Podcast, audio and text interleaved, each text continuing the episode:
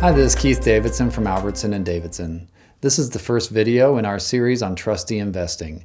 We're going to cover some of the basic ground rules and then talk about a hypothetical, which we will discuss so that you can see how these rules actually work in practice. We then will have a more in depth discussion of the rules and laws on trustee investing. I hope you enjoy. These are the beginning ground rules for trust investing. Number one, the trustee must act as a prudent investor would act. Number two, the specifics of the trust must be considered. And number three, the trustee must act with reasonable care, skill, and caution.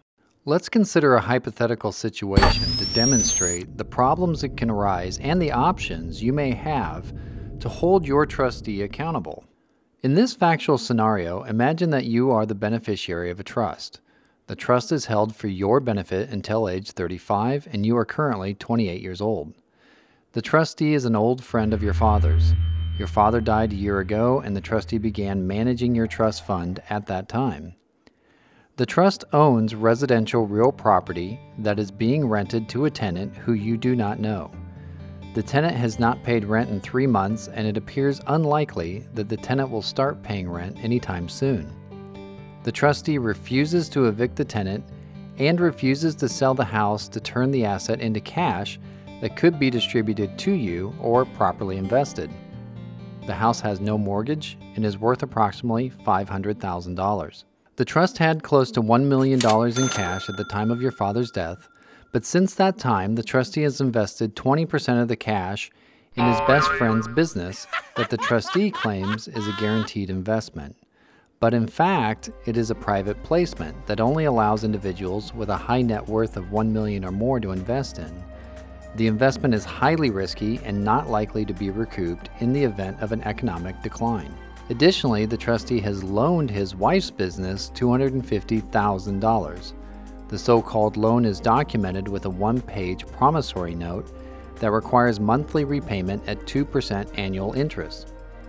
The loan was made a year ago, but to date there have been no payments received by the trust.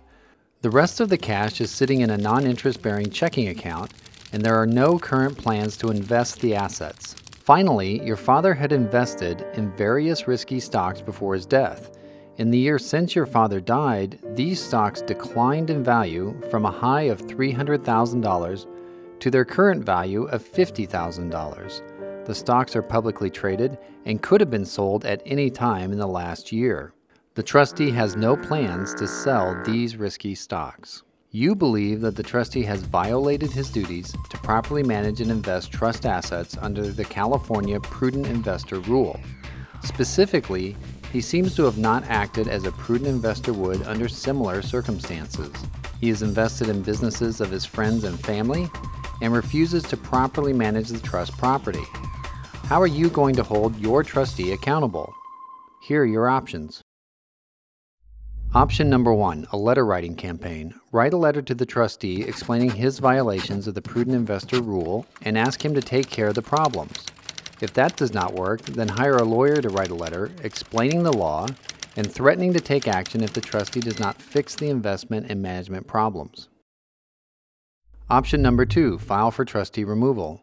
File a petition with the probate court asking that the trustee be removed and either you or a neutral third party be appointed to act as trustee. Option number three file a petition for instructions.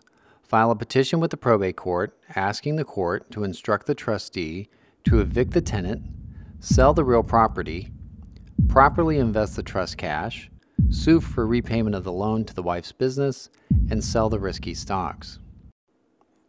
Option number four file a petition for damages against the trustee. File a petition against the trustee to hold him liable for the harms and losses that your trust fund has incurred as a result of his mismanagement. Option number five do nothing. Do nothing and hope that with time, the trustee will come around to a more prudent investment and management strategy for your trust fund.